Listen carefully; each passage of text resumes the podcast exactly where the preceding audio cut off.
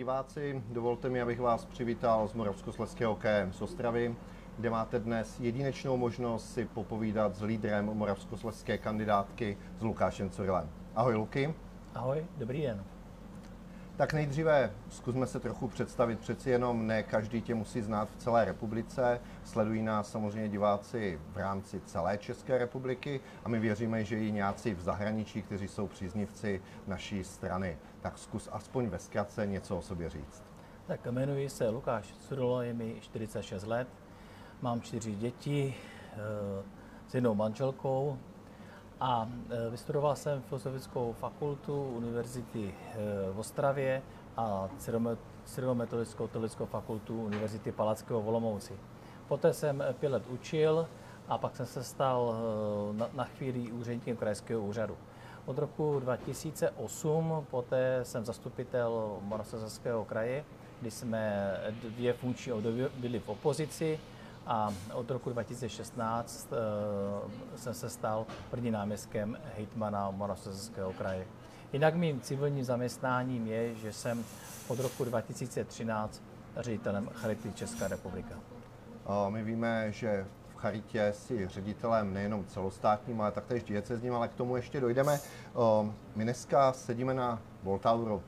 Zkus divákům přiblížit, kde vlastně jsme a proč jsme se rozhodli zrovna z tohoto místa vysílat dnešní vysílání? Tak nacházíme se eh, v dolní oblasti Vítkovice.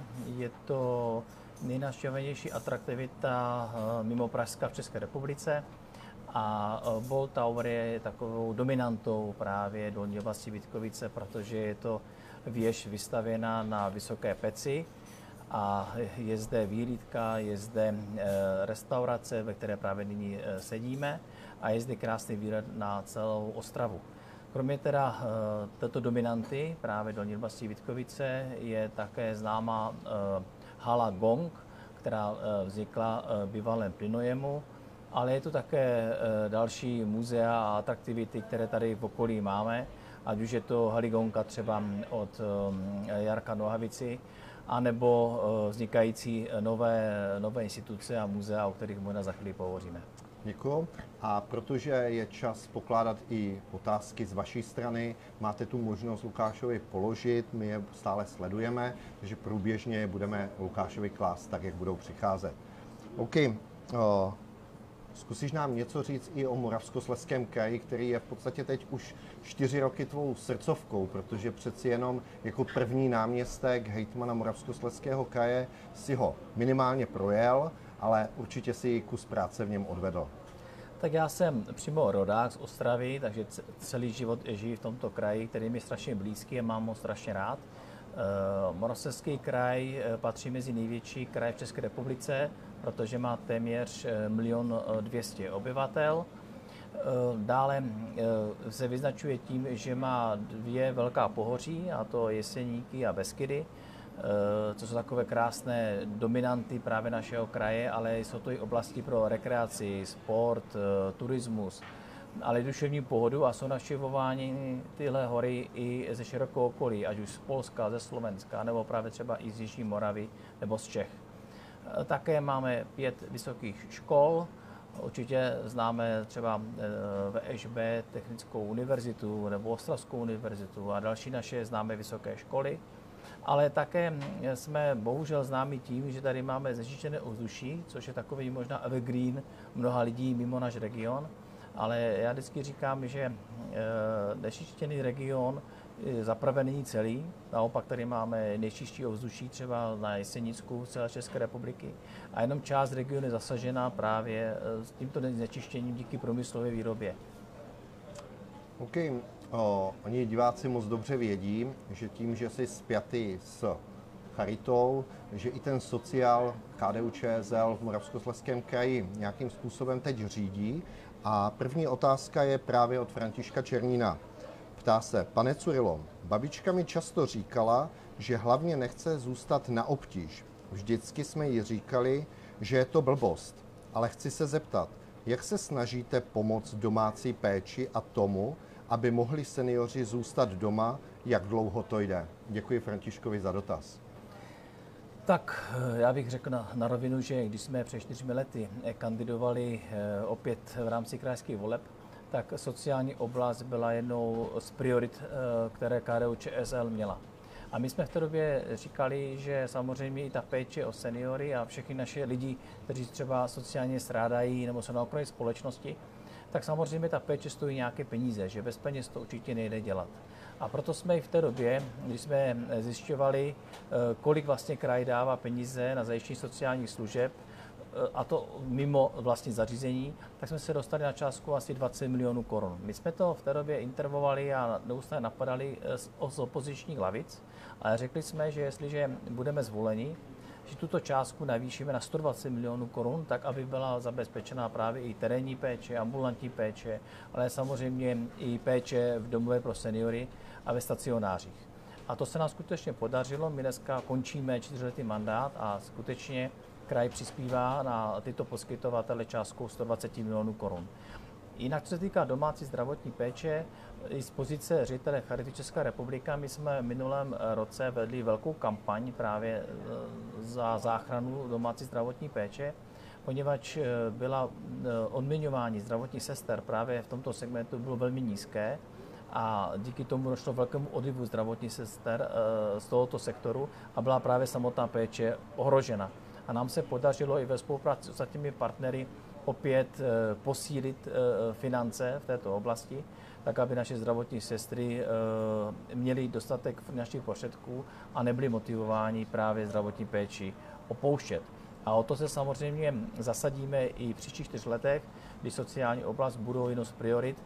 Takže jestliže to je obyvatelka našeho kraje, tak se nemusí bát, že se o ní nepostaráme a že by zdravotní péče, hlavně ta domácí, nebyla poskytována nebo že by o ní přišla musíme říct, že opravdu KDU ČSL udělala velký kus práce v rámci sociální oblasti, ale vraťme se zpátky tady do dolní oblasti.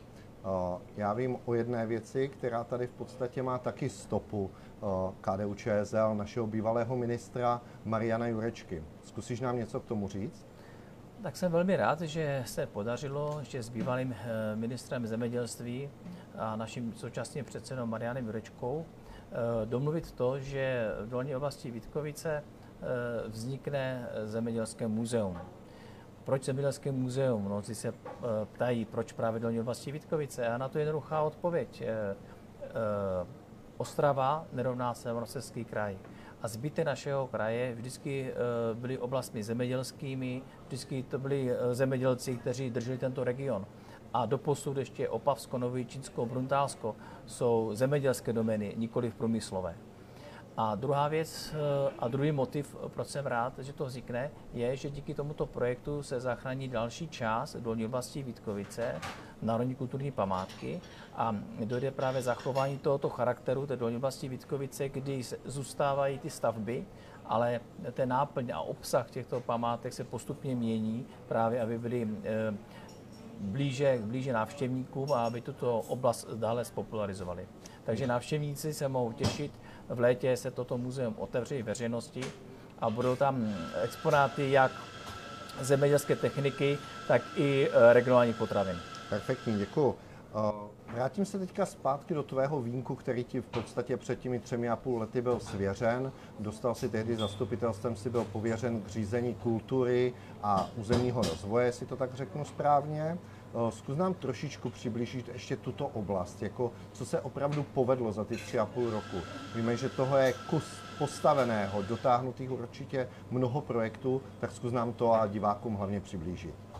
Tak já bych divákům hlavně přiblížil to, že když jsme nastupovali před čtyřmi lety eh, na, na krajský úřad, tak eh, kultura byla skutečně popelkou. Eh, bylo pouze oddělení kultury, které bylo pod eh, územním plánem a prakticky eh, nebyla žádná zásadnější koncepce v rozvoje kultury a byly tam velmi nízké finance v té dané oblasti. A my jsme si přece vzali od začátku, že jestliže chceme spopularizovat tento kraj, jestli chceme do tohoto regionu přivést investory, jestli chceme, aby ten kraj se rozvíjel, aby se rozvíjely služby, hotelnictví a tak dále, tak samozřejmě musíme investovat eh, do naší kulturní památek, do našeho kulturního dědictví. A to nejen našeho, ale i eh, do kulturního dědictví, které vlastní naše obce, města nebo soukromníci. A s touto vizí jsme přicházeli i na koaliční jednání při vyjednávání koaličních pomínek naší spolupráce. A jsem velmi rád, že se nám to skutečně podařilo, protože my jsme začínali nějakým rozpočtem kolem 30 milionů korun na celý kraj a rok. A dneska se pohybujeme v částce 800 uh, uh, milionů korun což je velká částka, je to v podstatě trojnásobek toho, co, co původně bylo. A díky tomu se nám podařilo eh, rozjet několik investičních projektů v podpoře kultury, rozjeli jsme eh, podporu živé kultury a zrealizovali jsme mnoho dalších projektů, které v minulosti nebylo možné vůbec eh, ani uvažovat na to, financovat. Já vím, že minulý týden si jednu z takových těch neživých kultur otvíral v podstatě uh, zrovna na tento projekt a na jeho dotáhnutí občané Českého Těšína jeho okolí strašně dlouho čekali. Zkus něco k tomu. Nám se podařilo po 22 letech eh, vrátit městu Těšínu jejich muzeum. Já bych řekl, že to není muzeum jenom Českého Těšína, ale Těšínské jako celku. Znamená, patří tam i Jamlunkovsko, Fridecko, Karvina. Těšínsko bylo významným regionem a má specifické dějiny právě ve spolupráci eh, s Polskou republikou. A toto, toto muzeum jsme skutečně vrátili po 22 letech. Byla to velká investice asi za 117 milionů korun a je to velmi interaktivní, eh, velmi interaktivní muzeum, které skutečně je velmi vstřícné i dětem a eh, rodinami s dětmi, protože je, děti si tam mohou zakusit a vyzkoušet velmi interaktivní prvky a začíná se od prehistorie a vzniku vlastně uhlí tady v tomto regionu až po současnost. A takovou perličkou eh, v rámci toho muzea je to, že eh, před dvěma lety se zcela náhodou eh, při rekonstrukci barokního obrazu zjistilo, že pod barokním obrazem se nachází gotický obraz, gotická malba, tzv. gotická Madonna. A protože to bylo nalezeno na Těrlicku, říká se Těrlická Madonna. Je to zvlášť velmi vzácný exponát, ta gotická Madonna.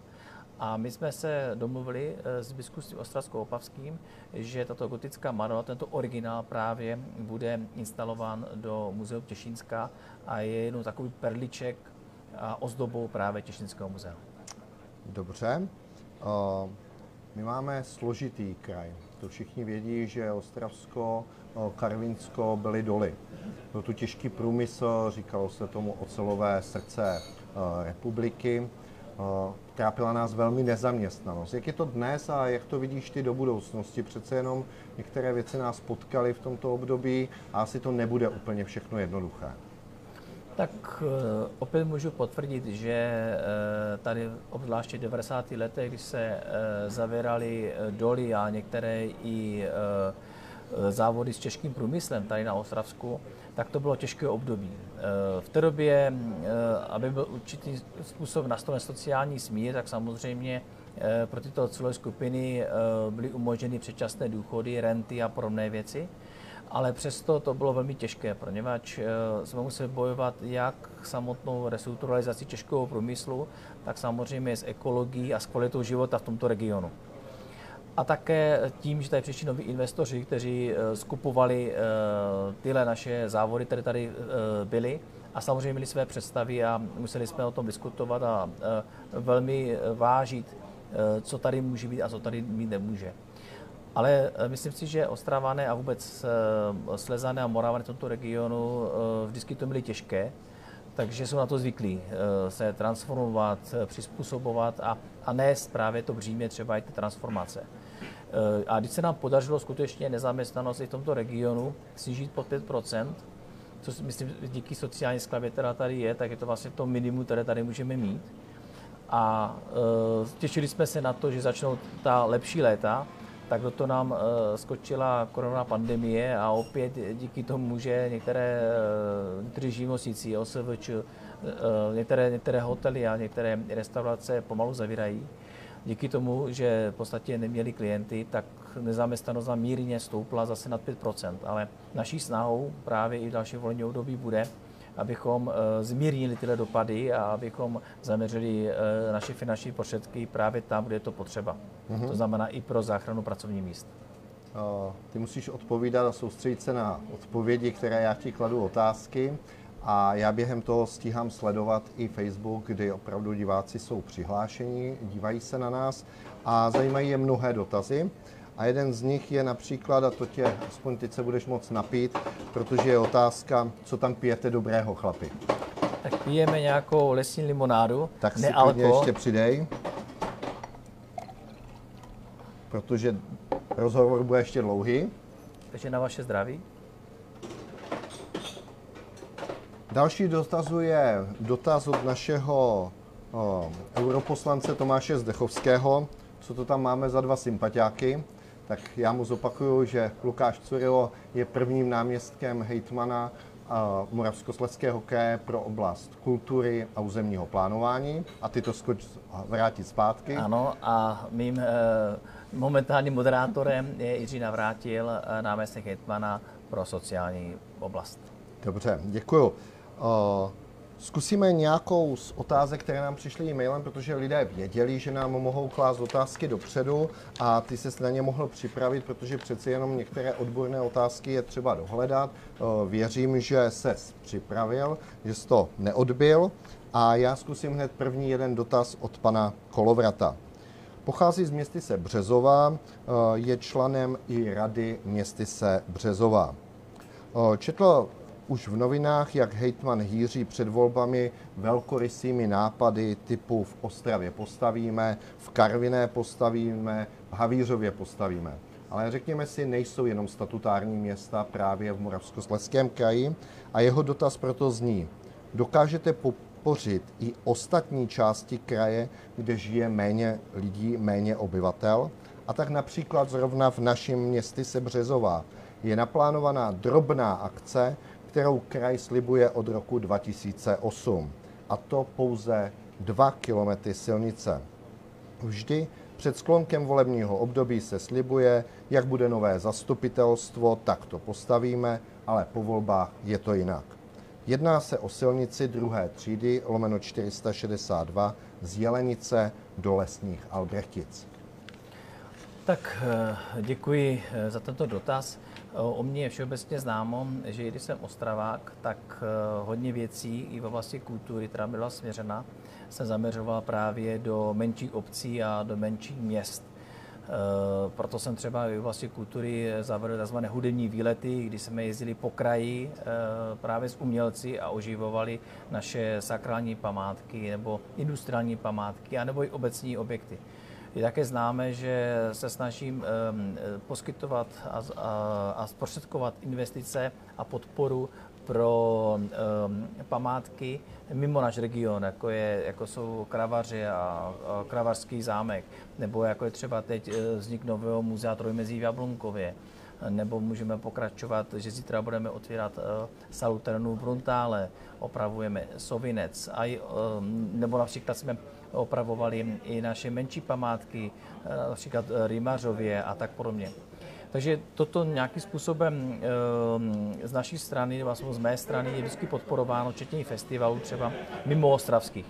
Co se týká přímo konkrétně dotazu, protože dopravu samozřejmě nemám na starosti, ale informoval jsem se o tom, že u této stavby je již vydané stavební povolení, územní řízení, Eh, celkové náklady tohoto projektu mají eh, být kolem 120 milionů korun, protože tam budou eh, dělat nějaké překlady, bude se tam dělat autobusová zastávka a mm, další úpravy chodníků, zpevněný cest a podobně. A je to momentálně v pořadníku na žádost na IROP, a takže můžu, můžu divákovi nebo dotazateli slíbit, že příští volení období bychom se na to mohli podívat, tak aby v rámci IROPu to byla stavba, která třeba patří mezi eh, ty preferovanější oproti ostatním. Mm-hmm. Mezi ty preferované stavby patří z tvého rynku jedna věc a to je černá kostka. Eh, divačka se Ivana Váňová na to ptá, jak vypadá vlastně projekt Černé kostky. Tak my jsme zdědili eh, projekt Černé kostky ještě po vlastně předcházejícím několika dvou, vlastně dvou období, já tě jenom zastavím, oky, oni všichni v Moravskoslezském kraji vědí, co je černá ano. kostka, ale pojďme to trošku i přiblížit těm ostatním. Černá kostka je vlastně název projektu pro novou budovu naší uh, Moravskoslezské vědecké knihovny. Uh, ta vědecká knihovna žije v provizorních podmínkách již od 50. let a obývá uh, část křídla uh, takzvané Velké radnice Ostravy, kde má sklady ve sklepních prostorách, kde vedou potruby s odpadem a podobně. A má dalších devět dislokovaných pracovišť, eh, kde má dané knížky. A byli jsme poslední kraj, a jsme v poslední kraj, který vlastně nemá ještě novou budovu Moravskoslezské vědecké knihovny.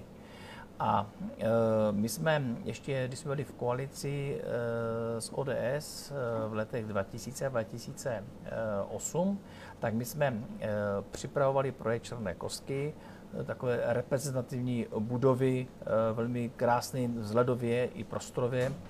A e, když skončila koalice, nastoupila koalice oranžová, tak v podstatě tento projekt opustila, e, přislíbené peníze rozdala na jiné své priority a projekt se zastavil, prošlo stavební povolení a my jsme v rámci koalice tomu projektu zpátky vrátili, ale protože mezi tím uplynulo několik let, tak samozřejmě jsme museli ten projekt upgradeovat, dát do nové podoby, eh, kde jsme zohlednili nové technologie, nové trendy v knihovnictví a museli jsme zajít opět celé územní řízení, celé stavení povolení.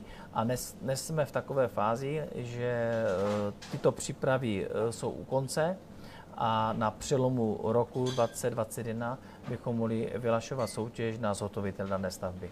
Také jsme mezi tím ještě mysleli i na financování daného projektu a proto jsme eh, uzavřeli memorandum mezi námi, městem a také ministerstvem kultury o tom, že stát eh, se bude spolu podílet na výstavbě této černé kosky a to přímo částkou 800 milionů korun.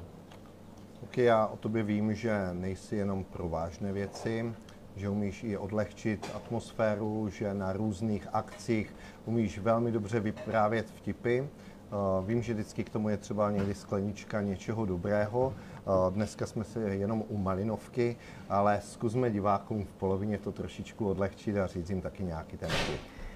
Tak nechci se dotknout eh, našich milých dam, ale napadá mi jeden vtip, co se stane, když se srazí dvě blondýnky. No. Rozbije se zrcadlo. Musí to být náraz teda. Musí to být náraz. Dobře. Uh, než přistoupíme k dalšímu dotazu, já bych se zeptal na dopravu. Co doprava v Moravskoslezském kraji, co silnice? I když vím, že samozřejmě to není tvoje, ale uh, já věřím, že KDU ČSL je připravena zcela na vše a že na programu už pracuje postupně v Moravskoslezském kraji, to jsme si jistí, takže neprozradíme úplně všechno, ale zkusme říct, jak nás jsme na tom. Tak dopravní infrastruktura vždycky bývá z jednou priorit eh, jakékoliv eh, strany, která kandiduje v krajských volbách. Je to logické, protože ta infrastruktura tady pořád ještě je zanedbaná a není dostavěna. Nám se podařilo v tomto volebním období splnit z mnoha slibů a, a přetransformovat do skutečnosti. A právě jedním z nich je, že se dokončila stavba tzv. proložené runé, to znamená obchvatu Ostravy Poruby a napojení eh, dálniční sítě na dálniční přivaděč na Opavu a myslím, že se to ulehčilo jak Ostravákům, tak eh, celému Opavsku, protože se ta eh, doprava velmi zrychlila. Ale také jsme slibovali obchvaty našich měst, nejen velkých, ale i malých. A podařilo se nám zahájit stavbu obchvatu Fritku Mísku, připravuje se obchvat Krnova, který se momentálně se realizuje. Eh, do, dokončili se eh, práce i na obchvatu Třince a dalších návazných eh, komunikací. A připravujeme propojení právě Českého Těšína s Novým Míčínem, napojení cesty, tak aby byla alternativní cesta do Polska.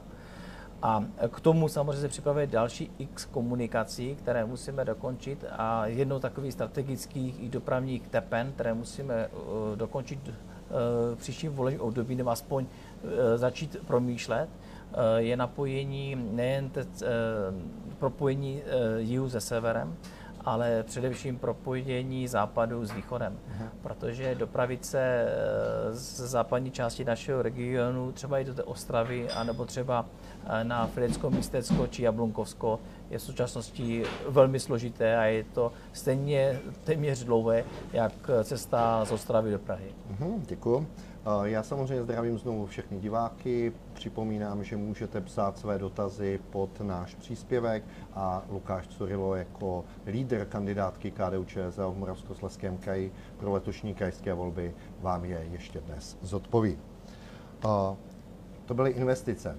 ale dlouhodobým hlavním programovým pilířem KDU ČSL, ať už celonárodně, tak i samozřejmě v Moravskoslezském kraji, jsou rodiče, rodina. Co tam se podařilo za to tři a půl leté období? Tak my jsme pro ně eh, připravili eh, v podstatě slevové, eh, slevové bych řekl, věci, které, které, které asi v jiných regionech byly běžné a u nás doposud nebyly běžné, jako jsou třeba rodinné pasy, tak aby rodiny s dětmi mohly navštěvovat za zvýhodněných podmínek právě naše atrakce v našem regionu, ale byly to i slevy pro seniory, které jsme připravovali, protože víme, že jsou vícegenerační rodiny a že dnes seniori taky sehrávají i významnou roli v rámci, v rámci právě výchovy a vůbec navštěvy atraktivit našeho regionu.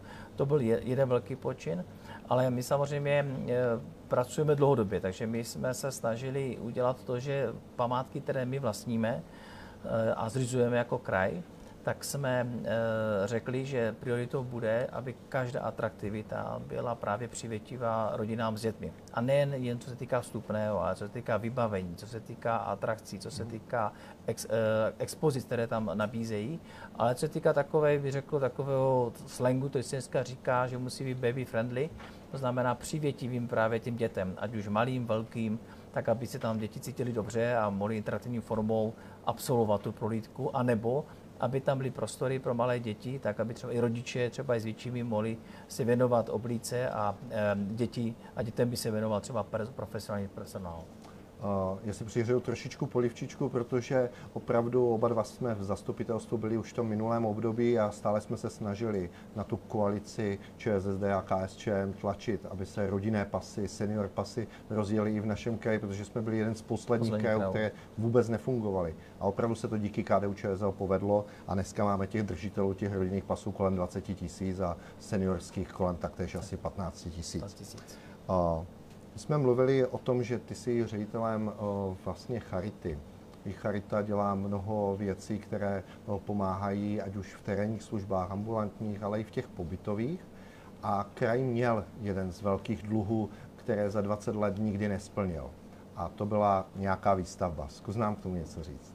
Tak když je to především tvoje téma tvoje zásluha, tak uh, jsem rád, že právě kraj se postavil sociálním službám čelem, protože Eh, skutečně za celou existenci krajů se nepodařilo vystavět nějaké významné sociální zařízení, a to především pro seniory. A skutečně díky nám, KDU ČSL, se eh, podařilo eh, připravit a v podstatě začít realizovat výstavbu domova pro seniory v Kopřivnici. A myslím si, že to je velký počin a impuls do dalších let, protože si myslím, že kraj nemůže být netečný potřebám našeho regionu a většinou tato zařízení bývají nad regionálního eh, nadregionálního rozsahu. To znamená, že eh, město jako takové, menší města, samozřejmě neobsadí 100% eh, tahle zařízení a je to pro ně velmi finančně náročné. A tam kraj musí sehrávat významnou roli, aby právě tyto stavby realizoval nebo spolufinancoval. A jsme teď u toho. Opravdu kraj neinvestuje jenom ve statutárních městech, ale jde i do těch menších měst. Nechci se nějak domknout Kopřinice, která má přes 20 tisíc obyvatel. Ale ty tam máš jeden taky svůj velký projekt. Jak už jsem říkal před chvílí, eh, naším cílem bylo, abychom eh, opravovali kulturní památky a realizovali nové stavby mimo Ostravu. A tam v Kopřivnici, eh, protože Kopřivnice je známá právě pro svou výrobu aut Tatry, kterou asi známe nejen v České republice, ale myslím, že i v zahraničí a proslavila se tím. Takže my eh, budeme eh, otvírat možná z kraje příštího roku už zcela nové muzeum eh, Tatry, kde bude geneze vývoje nákladních automobilů, které vyráběla Tatra od podstatě nejstarších vozů až po ty nejnovější, které třeba Rally Dakar, Yellow a podobně. A bude tam součástí právě oblídka i motorů a výstavby těchto aut. Bude to zase pro děti velmi, eh, velmi přívětivé. A mm, eh, toto muzeum právě eh, bude součástí nebo bude spolupracovat se stávajícím muzeem, kde máme momentálně vystavěny především osobní automobily. Takže návštěvníci našeho regionu se v příštím roce mají na co těšit. OK, ty jsi politik, ty jsi varhaník, takže i k té kultuře, k hudbě máš blízko, máš i svoji kapelu a nejspíš předseda KDU ČSL neví, že jsi sportovec a že hraješ fotbal. A proto je jeden z jeho dotazů, když už jste na tom Boltauru, za kolik máte stovku? Takže za jak dlouho uběhneš stovku? Tak to jsem si dlouho neměřil, stovku, nejsem schopen to odhadnout, ale skutečně sportuju velmi rád a několikrát týdně, ať už fotbal, tenis, badminton, kolo. Super. Takže ale já slíbím předsedovi, že ti to stopnu Dobře. a že si to pěkně před krajským úřadem dáš a my ti budeme fandit Určitě. jako celý krajský úřad. Dobře, uh, jeden z dalších dotazů přišel právě e-mailem, je od pana Sikory a měl by dotaz ohledně jednoho palčivého problému. Jde o takzvané politické neziskovky, které bez mandátu plynoucího z voleb ingerují do politických otázek ve všech sférách politického, společenského a kulturního života. Za cizí peníze, pod přikrývkou charity, rovnoprávnosti, dobra, rozvoje, boje s korupcí a tak dále. Vůbec se mu to nelíbí, je to podle něj v rozporu se smyslem naší demokracie, suverenity a svrchovanosti. Co ty k tomu? Tak já bych na úvod řekl to, že jakákoliv nezisková organizace eh, by měla být vždy apolitická. Neměla by se angažovat v politických tématech. To však ale neznamená, že třeba mm, já z pozice ředitele Charity Česká republika jsem eh, jeden z největších eh, poskytovatelů sociálně zdravotních služeb v této zemi, tak často bývám oslovován právě eh, ministerství, poslanci, senátory a dalšími politiky, abych se něčemu vyjádřil, abych eh, z praxe eh, řekl, jak to vlastně vypadá, jak, jak dopadají třeba dopady, nebo jak by mohly dop- dopadnout, dopadat dopady třeba různých novelací zákona a podobných věcí. A v dané chvíli, jestliže je partner, který eh, žádá nějakou informaci a žádá vlastně zpětnou vazbu z té reality, tak si myslím, že v té době ta nezisková organizace nebo jakékoliv združení má mandát právě se tomu vyjadřovat, protože byl osloven. Já nejsem přítelem nějakých velkých kampaní proti něčemu a mm, nejsem přítelem kampaní za něco, protože to si myslím skutečně přísluší politikům. A právě si myslím, že díky tomu, že jsem současně politik, i ředitel eh, největší neziskové organizace naší zemi, tak právě si myslím, že to vyvažování eh, je daleko snadnější, protože chápu, kde je politika a eh, kde je třeba zájem anebo zajišťování potřeb právě toho neziskového sektoru. Mm-hmm. Jenom by na úvod řekl, že občanská společnost a neziskový sektor je v celém civilním světě součástí demokracie. A takové to nalepkování, eh, že eh, nezisk je jenom parazit a že nezisk eh, v podstatě jenom vy- vysává rozpočty, tak z velké části, z velké části to samozřejmě vůbec není pravda, protože mezi tenhle, ten, tenhle nezisk patří sportovní kluby, tam patří dobrovolní hasiči, tam patří sociální služby a další. A jestliže 4-5 neziskovek si z toho dělají biznis anebo skutečně politickou agitku, tak nesměšujme tyhle věci dohromady. Mhm, Děkuji za to vysvětlení, protože já si myslím, že naši diváci jsou inteligentní diváci a že snad věří v to, že nezisk, který dělá daleko více, než jenom, že by parazitoval prostě na tom, že by chtěl ze státního rozpočtu a z jiných obecních rozpočtů jenom vysávat peníze, ale že to jsou opravdu služby pro ty lidi, pro mládež. Uh, Máme tu ještě něco v Ostravě. My víme, že náš kraj byl opravdu postižený i v rámci životního prostředí. Já už dneska nedokážu souhlasit ani s jedním názorem o tom, že Ostrava je špinavá, Ostrava je černá. Ostrava je nejkrásnější zelené město za to období těch 30 let od revoluce si myslím, že se velmi proměnila. Ale přesto tu zůstává chemička, jsou tu nějaké koksovny a tak dále. Co životní prostředí a Moravskoslezský kraj? Tak já můžu jenom potvrdit to, že mm, skutečně Ostrava se strašně proměnila za poslední 30 let a je daleko šetrnější životnímu prostředí. Já, když jsem jako kluk jezdil eh, na sněhu eh, a sáňkoval jsem, tak skutečně bílý sníh byl možná jeden den a druhý den už byl černý. A to nebyl vtip, to je prostě realita. Myslím si, že dneska to je úplně něco jiného a eh, dneska i ty závody, které dnes, tu máme, tak jsou daleko příznivější životnímu prostředí. Investují se nemalé, nemalé prostředky právě do životního prostředí, do filtrace komínů, do bych řekl, ekologizace samotné výroby. ale samozřejmě, že nikdy tady asi nebudou podmínky a vzduch něco jako na Vysočině. Samozřejmě, že lidé si musí eh, smířit s tím, že žijou v průmyslové aglomeraci a to se nepodařilo nikomu na celém světě. Mm-hmm. Ale skutečně můžu také potvrdit eh, tu věc, že Ostrava patří, co se týká plochy zeleně, nejzelenějším městům v republice. Nemáte město, které na plochu a počet obyvatel by mělo více zeleně a více parků než právě Ostrava. Mm-hmm. Máme tady další dotaz. Ptá se Adam Baštinec. Dobrý den, sociální služby jsou dlouhodobě podfinancované. Jakým způsobem lze pro ně zařídit lepší finanční podmínky? Tak to má několik možností. První možnost je, že ta stěžení věc financování leží na Ministerstvu práce sociální věcí, tzv. kapitole 313. My dlouhodobě upozorňujeme, a ne my jako nezisková organizace, která patří k dominantním organizacím v této oblasti, ale jako kraje, upozorňujeme na to, že kraj, jestli chce mít, kraj, jestli chce mít stát eh, kvalitní služby pro své občany, tak samozřejmě do toho musí investovat finanční prostředky. A eh, každý rok bojujeme finanční prostředky, je to takové, bych řekl, až eh, pro nás nelichotivé, nelichotivé období, kdy se skutečně handrkujeme, ještě řeknu vulgárně, s ministerstvem o miliardy tam, miliardy sem a neustále dokazujeme svoji potřebnost. A přitom i koncepční materiály Ministerstva práce sociální věcí hovoří o tom, že seniorů do roku 2050 přibude až 1 milion a o tyto seniory se bude muset stát postarat, nebo aspoň společnost se postarat, protože samozřejmě patří rodiny, tam patří příbuzní, obce a tak dále. A to nejsou jenom seniori, ale tam samozřejmě jsou i lidé s mentální postižení, handicapovaní, lidé bez domova, eh, lidé, které dopadá třeba sociální krize a podobné záležitosti. A o tyto všechny lidi se musíme postarat, měli bychom se spolu podílet na jejich postarání, aby to nebylo jen na státu aby byl trošku spravedlivý.